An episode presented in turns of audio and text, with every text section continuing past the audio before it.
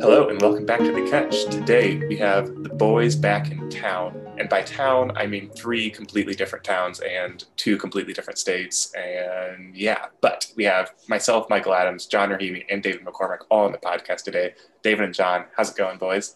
Yes, it's going so well. It's good to be here. I don't think I can top that, but doing well. Great to see you guys. There's some exciting news to share with everyone today. So, as you know from last week, I was in quarantine. And just yesterday, I found out that I tested negative for COVID 19. So, I'm not actually out of quarantine yet, but in two days, I can break free from this horrid prison and go back into the real world. And it'd be quite excellent to be back amongst the folks and the people at the seminary. I don't know, John. I heard it's just a little birdie that no matter what happens after an exposure, you're supposed to be quarantined for 10 days. That is actually wrong. I don't know who told you this false information, but according to the, the CDC, which is something with C and D and C in it, um, it is seven days if you test negative and have no symptoms, which is what I have. So I'm allowed to leave in just a week's time. John, what voice are you doing? Yeah, yes, David, it's funny you should ask that. It is the voice that I've come up with in time that I've been in quarantine because you see, I have no one to talk to but myself. So it's more interesting to talk to someone who has a different voice than the one that I usually have. So what are you're experiencing is a, a bout of insanity.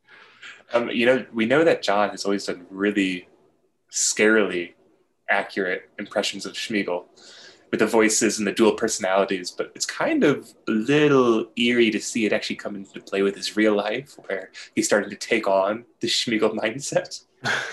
yes, I, I, feel that some people might have doubted that I talk to myself in strange voices and I'm known to make weird noises at time to time, but this is actually what happens when you're stuck in your room by yourself for an extended period of time.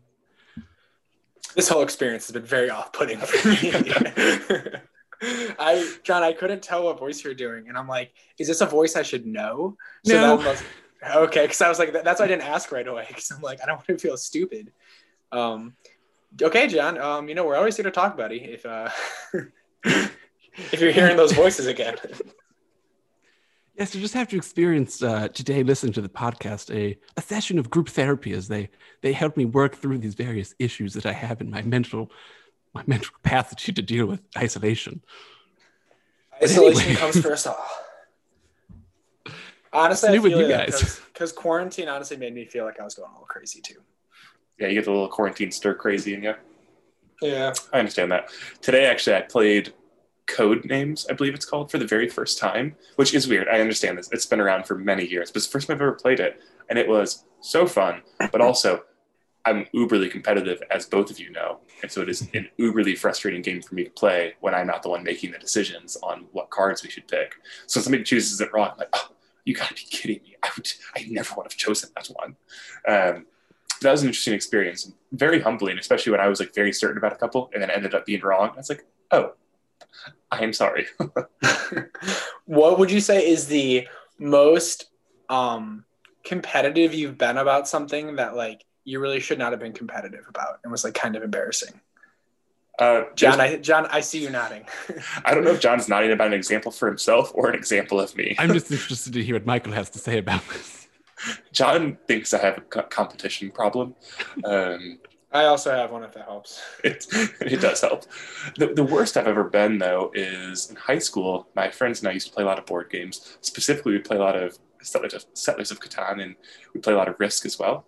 Um, there's a couple examples in both of those where it would end up turning into somewhat of a physical altercation between everyone, whether that was verbal or actual physical fighting.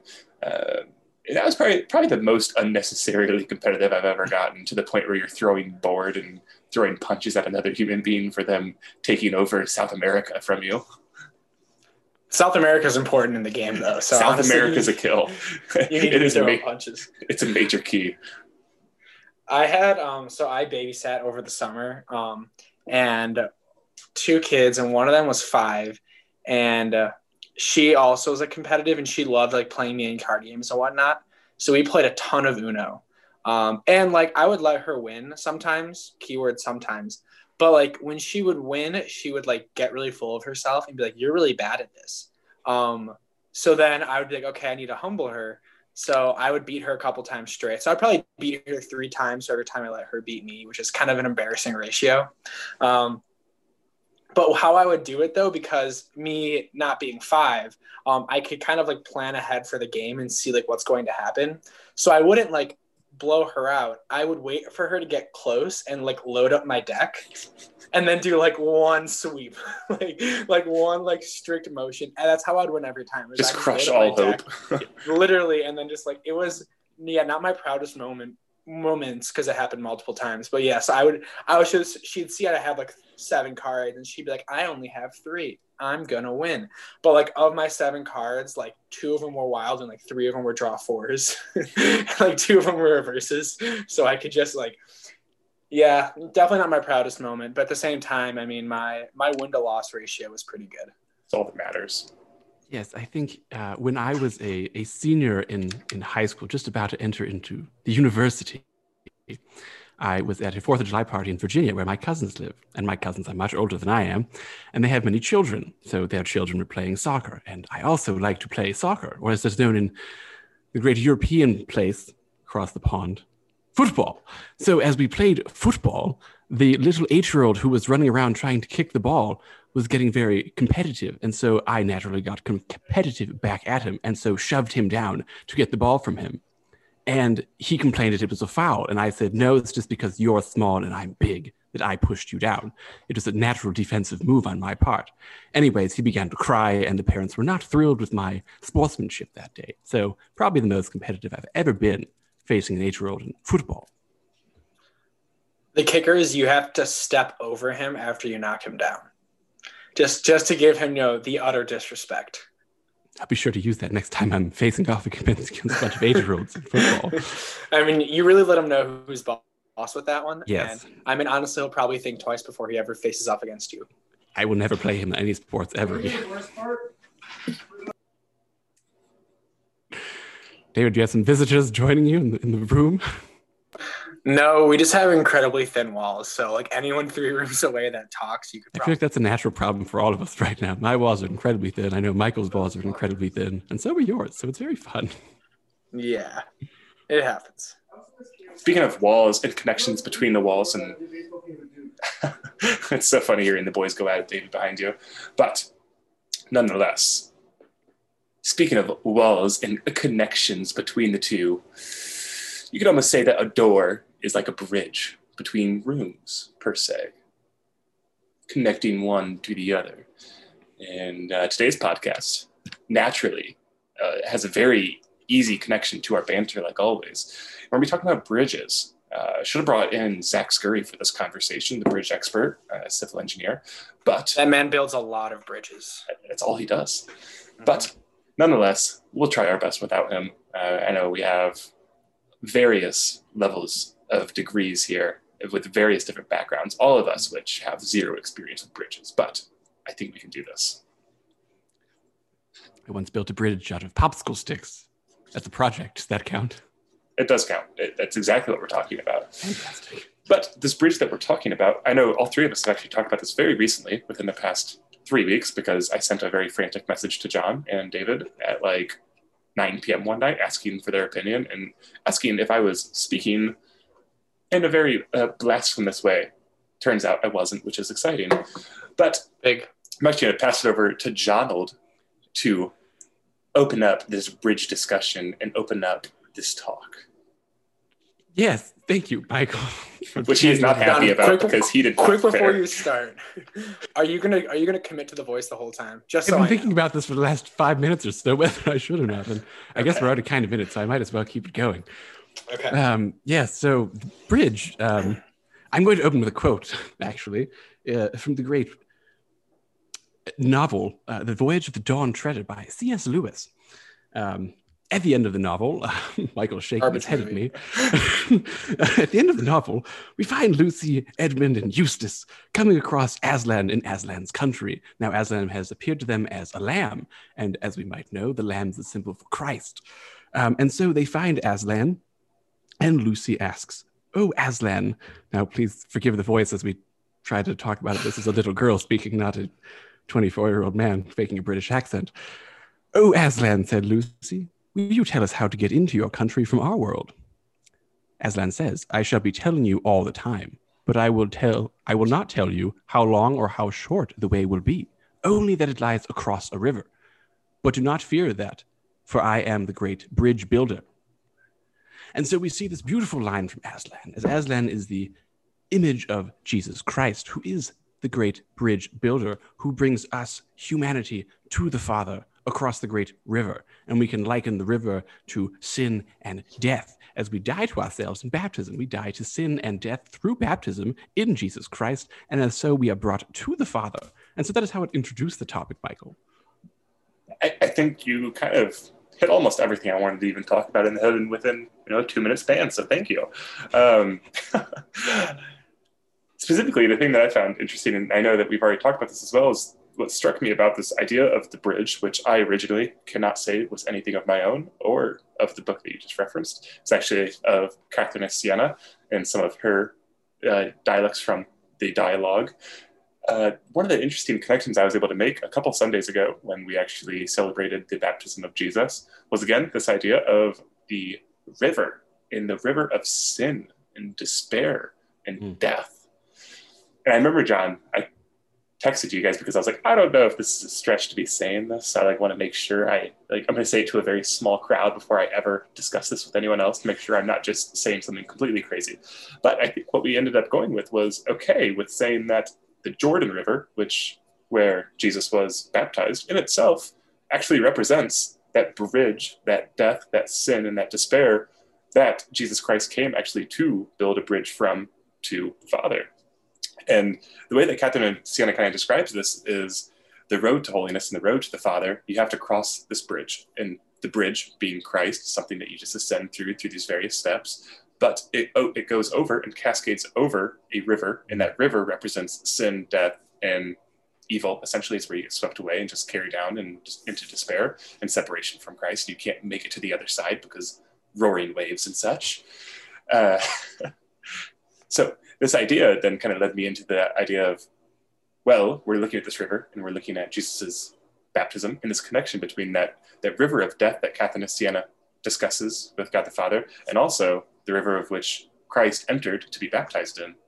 The first place my mind goes um, when you say that is have you guys ever seen the videos of like during the flash floods and like the car tries to make it across and is like for the most part submerged and it gets about like three quarters of the way there and then it's swept away with the water hmm.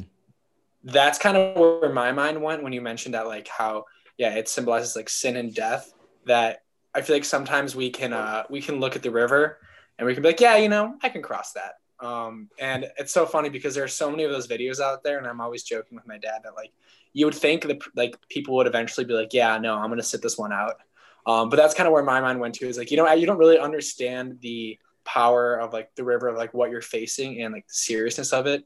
Um, or that if there is a bridge, like you should use it. Um, but yeah, that's just where my mind went to right away. And I want to go back to that too. If one, I, I'm thinking the same images and also like the struggle of, I think, living the Christian life of like we've seen people in our own lives and just knowing it in ourselves how you you get to one point like oh it feels so good being up here enjoying the view and then suddenly like you're back in the river you're like wait what, what the heck just happened why am i here why am i not up there still um, but two i also want to go back to the point i was trying to make about the jordan river because honestly the preparation for this podcast was probably subpar so i'm now reading the text messages that we shared about two weeks ago and this was the fruit of my own prayer and the fruit of a John has them up too. It was the fruit of actually a homily that I heard down here in Dallas, Texas, um, and they were talking about this idea in the significance of Jesus's baptism. Not only the significance of what his baptism really meant, but really the, the significance of him being baptized in Jordan and why that, geographically speaking, was important to take note of. Uh, so I want to actually preface this again with kind of telling that whole story of why it would be important that is in the Jordan and kind of what it represents. Um, so first, I want to take our minds back to the Israelites um, back in the Old Testament, and them actually them actually crossing the Jordan to get to the Promised Land. So to get to the Promised Land all these years, they have to cross the Jordan, this giant river But how are they going to get across? They can't just walk across the river with all of these people. They need a way to get across. And again, uh, likewise to how he had done before, God creates this bridge per se and allows them to cross and opens up this river for them to cross. And they're able to meet, reach the promised land through God's intercession and creating a bridge for them. And I think we can think again as this Jordan, they're trying to escape sin, escaping evil, escape slavery, all of these things. And now they're back, now they're back finding that promised land. But there had to be a bridge to actually connect them from that um, captivity to true freedom. And then we look to our own humanity. We look to the sin of which we are captured by and we are enslaved to, and the separation between us and heaven, us and God, that was one created before Christ, but now we sometimes self create in whatever situations that we do. And it seems necessary that God would also have to create another bridge to bring us into the promised land, per se, of heaven uh, which would make sense that Jesus would then send, or that God would then send Jesus to redeem humanity and create this second bridge to connect us to Him. And so the way that I like to think about it is that Jordan, again, kind of like we said, represents that river of sin that many are swept away in. And it's easy to just be in there and to feel content in there and to be scared to leave the river because it's usually comfortable. Um, but Christ then actually comes into the river and enters into that sin, enters into that death, enters into that ugliness of humanity, and offers redemption and offers a bridge of escape to get through and cross that river and enter into the promised land of heaven with the Father. Yes, it's quite beautiful, isn't it? I mean, you think about it. Uh, actually, there's a quote I need to find. So, David, you say something intelligent while I go looking for a quote. John, that's really unfortunate because I didn't have I don't have anything intelligent to say. Um, but Michael, actually, just a little bit of clarity. So I didn't really understand what you meant by like, the two bridges. Could you go back to that? Uh, the two bridges. So I'm I'm, I'm going to make some assumptions here. The first bridge you're discussing is the bridge from uh, that the Israelites crossed to get to the Promised Land. Yeah, correct. Mm-hmm. Okay, so I'll explain that one first, which is the Israelites are escaping, trying to find, trying to reach the promised land, all these good things. They come to the Jordan River, which is the only thing separating separating the promised land from them. And so they're like, okay, well, how do we get across here? What what do we do? Where do we go? How do we we can't get over there? Like we're just stuck. Mm-hmm. Yeah. Um, and so God provides this bridge per se by splitting over open the Jordan River and allows them to pass through and allows them to cross into the promised land and take refuge there. So that's the first bridge. The second yeah. bridge, uh, if we're going to compare it to the Jordan River, would be Christ actually coming into the river, which would represent sin and the brokenness of human nature, all of these things.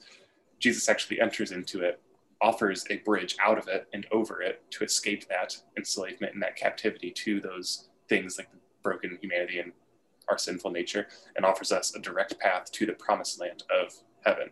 Um, you can think that we've said this before that you know Christ came to offer a pathway to the Father, a pathway to heaven, open those gates.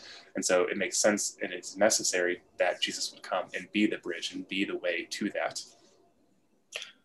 Yeah, th- and this could be no, totally. Yeah, I was, I was just yeah asking for a little clarification. Mm-hmm. Thanks.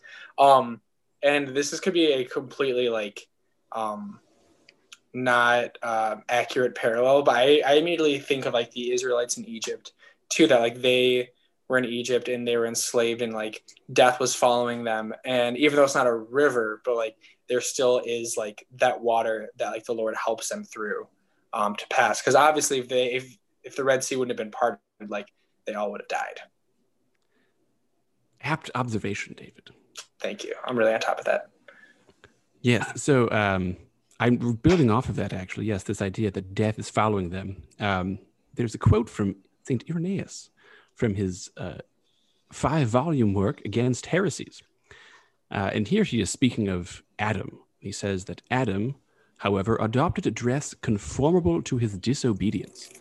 Yes, this is from sin. So as Adam sinned, he adopts a dress conformable with his disobedience, which is the fig leaves. And so we see that he tries to cover up his flesh because he is ashamed of it, because it has become sinful. Indeed. So now we find Christ come down, taking on human flesh, Michael, as you said, and how beautiful it is that he does this. And he baptizes that flesh, he sanctifies that body, and then allows it to die indeed on the cross. right? So as he dies naked on the cross, he is no longer ashamed, covering himself up as Adam was in the garden, ashamed of his disobedience, but he's obedient and naked and offers himself to the Father as the bridge and intermediary for humanity to the Father to heaven. So just through the cross, what has begun at baptism, and then through the cross and death, it is that way that we are led to the Father. Does that make sense? Facts. That, Yes. Crazy? Yes. Okay. No, I know. I'm processing that. yeah, Hey, and I think. No, go ahead, Michael. Yeah, John, I think that what you said was spot on there. And I think the emphasis again on the idea of the cross. Um, and I actually have my little a little portable cross from my, my grandfather here that I s- took off his wall. Hmm. Um, just the idea of like a bridge connecting something. I think very a very easy way to look at it is looking at the cross is a substance, a hard substance which you can walk upon. You can find strength and you can find confidence that it's not going to fall out from under you. Um, but it's also one of those things that you look at and it looks big and ugly and does not look like it's necessarily the most fun to walk across. At the same time, Yeah. there's splinters, there's pains, and on the on the journey you have to also encounter and look at the wounds of Christ, which Mm. we will discuss at a later point in this. Yes, I wanted to bring something up that you said too about uh, when they, they cross over to the promised land. And in crossing over to the promised land, it's not like, in tying this back to what C.S. Lewis alludes to in his, his novel, but it's not that they just hop across the river and then everything's happy, hunky dory, right? It is then a certain, he says, you know, I, I will not tell you how long or short the way will be, only that there is a bridge involved and there's a crossing of the river. He says, Don't worry, because you know, once you've crossed me, you have confidence in me that this is the right place to go, that you've been called to cross the river. And this is where a lot of tension often happens in the spiritual life, is we forget that we've been called.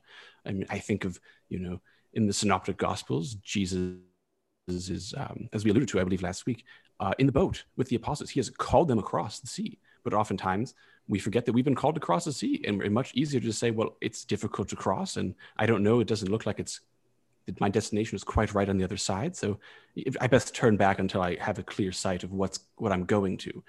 Rather, we trust that Christ has called us there for a reason, and we continue on in hope and in faith. And even if you can't even like even if you can't see the other side too. Mm. What I was thinking of was like, you know, sometimes for bridges they go um, I mean, you have flat bridges. You know, like some of the bridges that like you know go up and down, and like when you're walking up the bridge, you can't necessarily see the other side. Mm. Um, yeah, that's interesting. I hadn't really thought about it in that context before. That yeah, we don't know how long the journey is going to be, and yeah, often we do forget that. Like you know, I need to make sure until I need to make sure that that I have everything mapped out perfectly before I can even like start to make this journey. Because uh, if not, it's too tough. It's hard. I don't know exactly where the end is going to be. And then, yeah, we tend to turn back, as you said. Or we just jump in the river and then we're like, how to get down here. And for myself, I get fixated on the end. Sometimes I'll get fixated on reaching a point, especially in like spiritual life. Like you read about saints or you see like really holy friends doing really great things. Like I'll focus and I'll fixate on this level. And, I need to get there.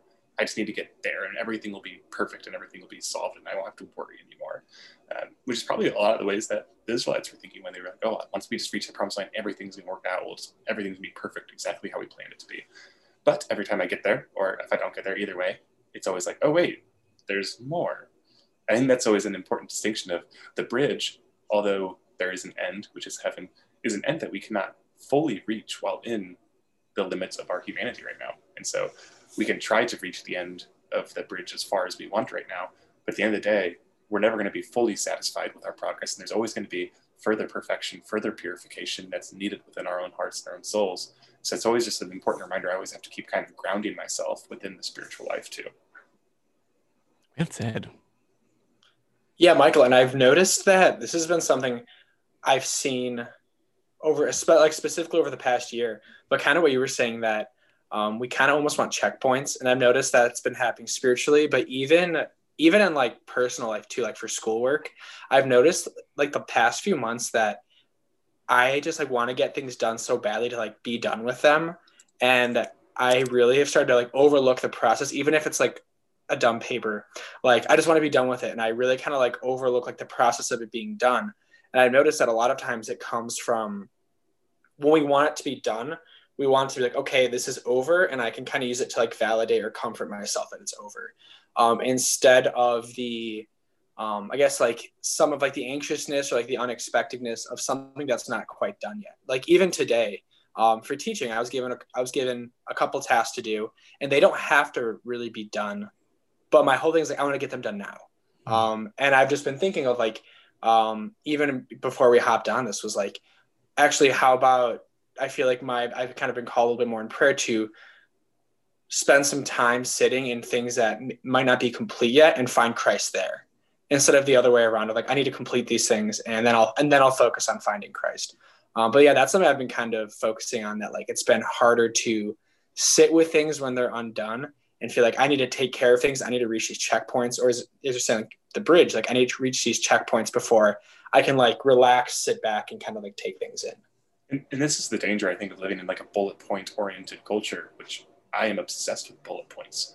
Same. I, when, when I go to work every day, I write down the five bullet points of things I want to accomplish for the day. And every hmm. time I do it, I, I scratch it out. It's like, yeah, got something done, um, which is such a dangerous thing. It's, it can be very helpful in productivity for certain things, but it's very dangerous to actually do it towards spiritual life. Because I do the same thing sometimes where it's like, okay, well, did I, did I, did I do my rosary today? Yep, check.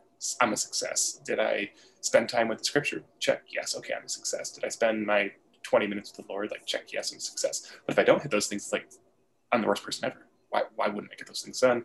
And I've also noticed that in my prayer life, my prayer life is far less fruitful when I try to plan everything out to exactly how I want it to be. And it's those times that I usually come in and like and just like fully release and like, you know what, I have no expectations here. Like, Lord, do whatever you want with this time that I have, and like I'll, I'll roll with it either way. And those are the times that I actually find to be the mo- most fruitful, rather than the times where I'm like, oh, I'm just like, you know, like you said, David, I have all these check boxes I need to click. Yes, I've been described by several people in my formation as a totalist, meaning that it's the, the progress bar is either at zero, it's at 100%. And if it's not either of those two things, total failure. And so being in quarantine actually has provided a, a kind of a magnifying glass on that issue is because, you know, you plan out your day and you say, I'm going to do all of these things with all the time that I have now because I don't have other obligations to go to. I say, I'm going to wake up early and pray. And then I wake up and say, eh. And then I roll back over and go back to sleep for another two hours. It's fantastic. But then I wake up and feel, well, I didn't do all the things that I had written down and said I was going to do. So now I'm a failure. I'm still at this point that I was yesterday, as if, you know, tomorrow is the day. You know, I actually went to sleep last night thinking, what if I died?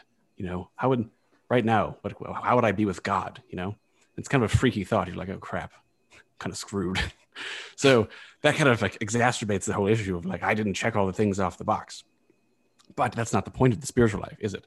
It is to progress in Christ and to know that he is the one who's actually doing most of the heavy lifting here, not us, which is a very difficult thing to do. Like he's the one building the bridge, not me.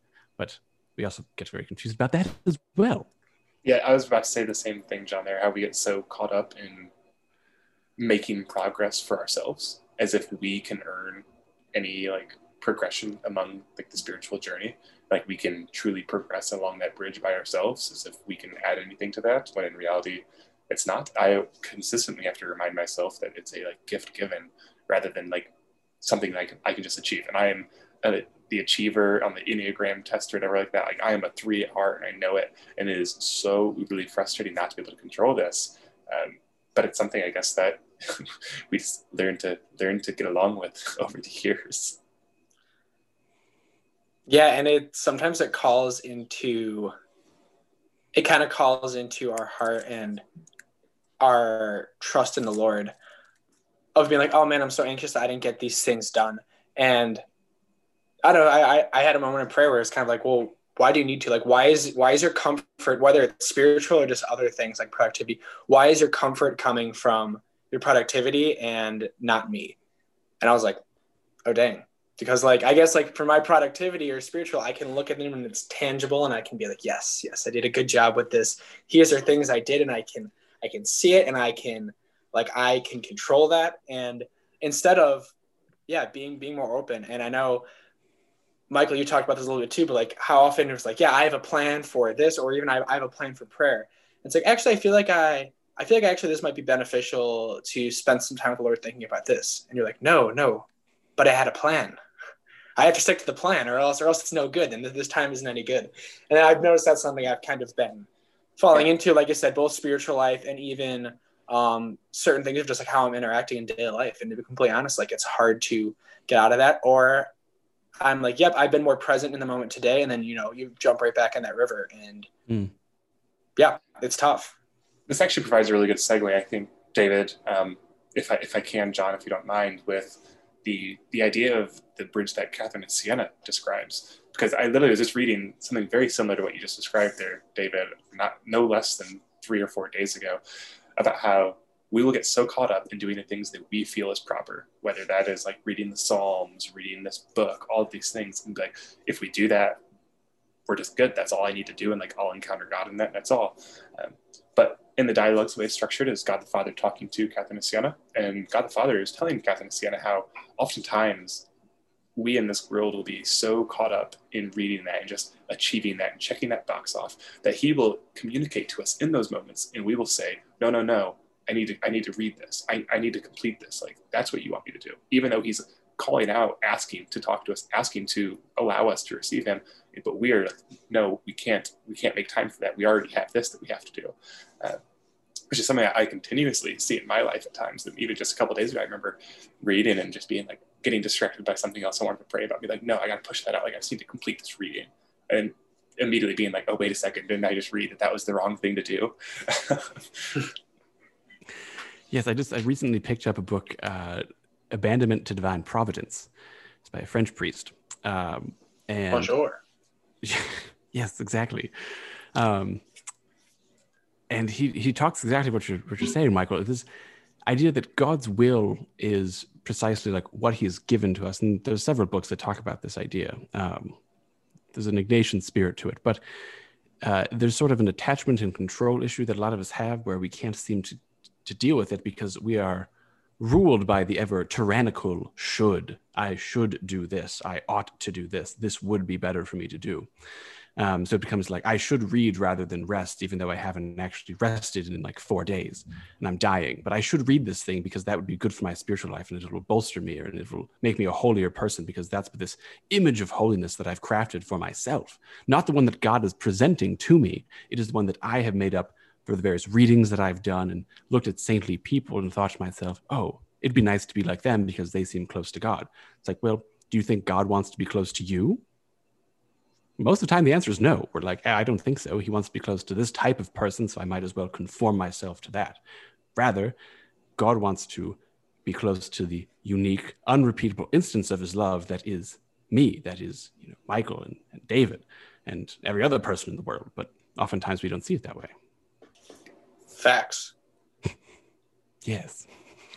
So, um, so I think I think a good place to kind of transition into then, and um, maybe this will be kind of where we where we wrap up too. Is again, I know we're just talking about don't compartmentalize the spiritual life and don't come into it with our own ideas of what we need to achieve.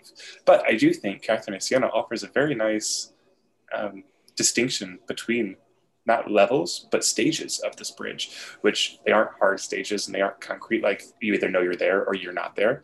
Um, these are very fluid and they work with one another. I think the, the first one goes into the second one and the second one goes into the third one and the second one goes into the first one. All of these things i think they go back and forth and it's a very fluid uh, relationship between all three which is why i want to say not trying to compartmentalize all three but i think it's easiest just to describe them individually first.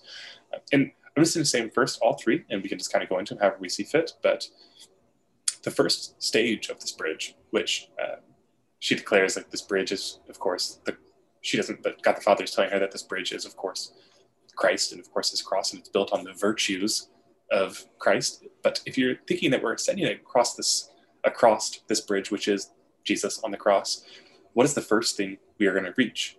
The, the very first encounter with Christ will be his feet. Uh, that'll be the very first thing that we come into witnessing. And what we will see is the wounds of his feet. And in that, the first stage of the bridge and the first stage of ascending across this bridge is affection for Christ, just true, pure affection for him, and growing in affection and love just for who he is and what he offers us.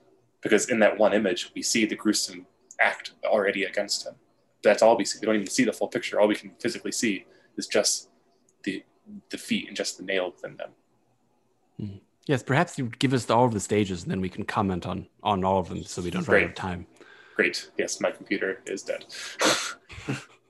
The second stage then is the pierced side of Jesus, specifically the pierced heart of Jesus. And essentially, the second stage is you reach that pierced heart and you can see into the heart and you can see into the purity of that love and the overwhelming amount of love and mercy that comes out pouring out of that. And the third stage would be Jesus' mouth, actually, which would be peace and unity with God. And at first, it really confused me, but now it actually tends to make more sense because we have to think of the words which God used through Jesus, the living word of Jesus, and that is holy divine scripture. That is, I think, in my mind, that is peace in itself. It's the living flesh of living word now. I think it's just according the peace that came out of that, doing a butchering job of it, but. Mm. Yes, this is a rather beautiful, I think. Um, the image that comes to mind, um, I've had several beautiful experiences in prayer with the, the feet of Jesus, the Sacred Heart of Jesus, but in particular, the um, images that come of recurring are the prodigal son and the woman who comes to touch the cloak of Jesus. You imagine her laying on the floor, prostrate, trying to touch his the hem of his garment, and you know, almost grasping at grasping at his feet, trying to touch them. And even the prodigal son, as he bows down before the father, you know, scared to even touch the father's feet, his own father's feet, uh, asking for mercy. Um, these are very powerful instances of intimacy and, and forgiveness and um, being brought home, so to speak, being, being drawn into that peaceful place. Um, but to Michael, to, to draw back on something you said earlier, was just this idea that you know it, it's a fluid process here. We kind of go in and out, and this is the gift of God. It's not our just I I have made my way to this stage, and you have no right to move me from that stage because I have put myself here. It's know that God draws me in and out based on you know what is what is proper for my needs at that time, and oftentimes I do think of this podcast in that way. Is that sometimes we're we're speaking in ways that are you know uh, more profound, perhaps, or other times it's kind of like I don't know what the hell we're talking about, but we're doing something, and we kind of go in and out of that rather, and it's kind of a beautiful thing, really. And I think um, one of the temptations that uh, we can have is, yeah, when we're at those stages, to be like, yes, I'm at this stage. This is mine. Um, and, and and I think with that to be like, yeah, you know, um, we can be like, yeah, I like look at me i have i have gotten here. And i feel like sometimes in that we don't even focus on what is actually there. Um, and i know that's um, can sound a little a little basic but you sometimes we encounter christ and then we have that encounter and then maybe like when like those feelings kind of fade away we're like all right on to the next. And kind of kind of you're saying like it's fluid but oftentimes sometimes like i feel like he just wants us to stay there and to sit there with him and to really take in whether it's his feet or his heart um, and to not have it be one of those bullet points that we're just checking off. To be like yep all right i'm here. This is awesome. Moving on. Um, and to have that trust in him and if that if that's where he's calling us to to sit in there and yeah to not be afraid to follow him even if it doesn't seem like it's the most productive thing. Yeah the, the image of just like sitting sitting and enjoying the view just like tasting in the sweetness of that spot no matter which spot it is, is something that I've never really thought about until you just said that, David. So thank you for that. Um, and kind of probably my, my final point, I think I would say, is just trying to again emphasize the, the lack of compartmentalizing spiritual life and compartmentalizing these stages. And we could always say, like, oh, how do you ascend the bridge? And it's like, oh, well, you first grow in affection, then you grow in knowledge of God and knowledge of yourself, and then you grow in just like complete unity with Him. And that's cool but that doesn't really help me personally. Like, how do you truly grow in that? That's, those are kind of vague to me. Um, so the way that I really just want to close it out is how do we truly ascend the path of holiness? How do we truly cross this bridge that Christ offers us? Uh, I think it comes down to just perseverance, uh, perseverance in virtue, perseverance in faith, perseverance in prayer, and in that the journey across that bridge it'll reveal itself and the lord will carry us along that and will pull us through that bridge. It's not something we have to worry about if if we are doing something wrong within it that we're never going to get there. The lord will guide us. Do we just have to persevere? We can't grow frustrated. We can't grow upset when we doesn't when it, the bridge doesn't look the way that we expected it to. Smashing conclusion michael. Just absolutely fantastic. It's a beautiful mm, point. Great way to close it out. Snaps all around well, boys, is that is that it? I think I think we can't do much better than what you just said there. So I think that's a good place to end it. We will end it then. Everyone, thank you. I guys. concur. Thank you, David. Concurs. Anytime. Thank you, everyone, for listening. As always, we'll be praying for you. Please pray for us. Um, yes. yes, and until next time, we will see you all later. Toodaloo. Adios.